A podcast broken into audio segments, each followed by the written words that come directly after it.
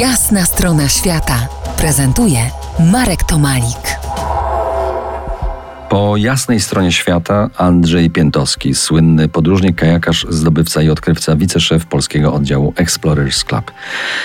W pierwszej dziś rozmowie po jasnej stronie wspomnieliśmy, że w przyszłym roku strzela okrągła 40. rocznica pierwszego spłynięcia najgłębszym kanionem świata, kanionem Kolka w andyjskiej części Peru. Wyczyn ten w środowisku kajakarzy wysokogórskich był porównywany do pierwszego wejścia na Everest.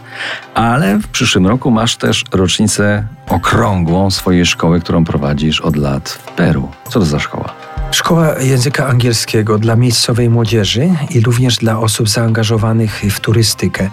Y, tylko powiem, że rocznie ćwierć miliona turystów przyjeżdża z zewnątrz. W całej Dolinie Kolki w kanionie mieszka około 40 tysięcy osób, a język angielski no, nie jest tam znany, więc staramy się pomóc młodzieży ucząc ich od roku 2004.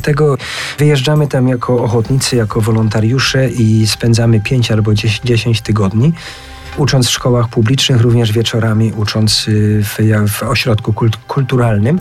To jest to pewnego rodzaju odpowiedzialność za to, co tam, y, mówiąc kolokwialnie, nawyrabialiście, bo to dzięki wam y, ten region turystycznie ożył, dzięki zdobywcom kanionu Kolka. Absolutnie, nie ma, nie wątpliwości. Szacuje się, że 40 tysięcy rodzin żyje w jakiś sposób z turystyki.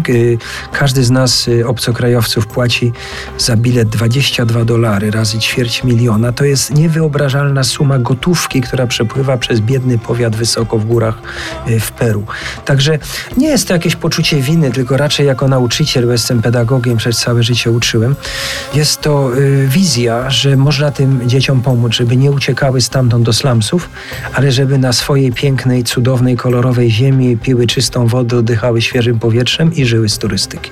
W 2006 roku byłem na jednej z lekcji prowadzonych przez Ciebie, tam w Peru, w Chivaj. To niełatwy kawałek chleba. Widziałem, że byłeś spocony, e, próbując uczyć tych miejscowych ludzi języka angielskiego? No z przykrością stwierdzam, e, w, w, w regionach poza dużymi miastami e, edukacja zupełnie leży w Peru. Jak gdyby, że tak to wygląda, że nikomu na tym nie zależy, żeby młodzież indiańska, młodzież mieszana, żeby robiły jakieś kariery. Po prostu może chcą z nich zrobić siłę roboczą.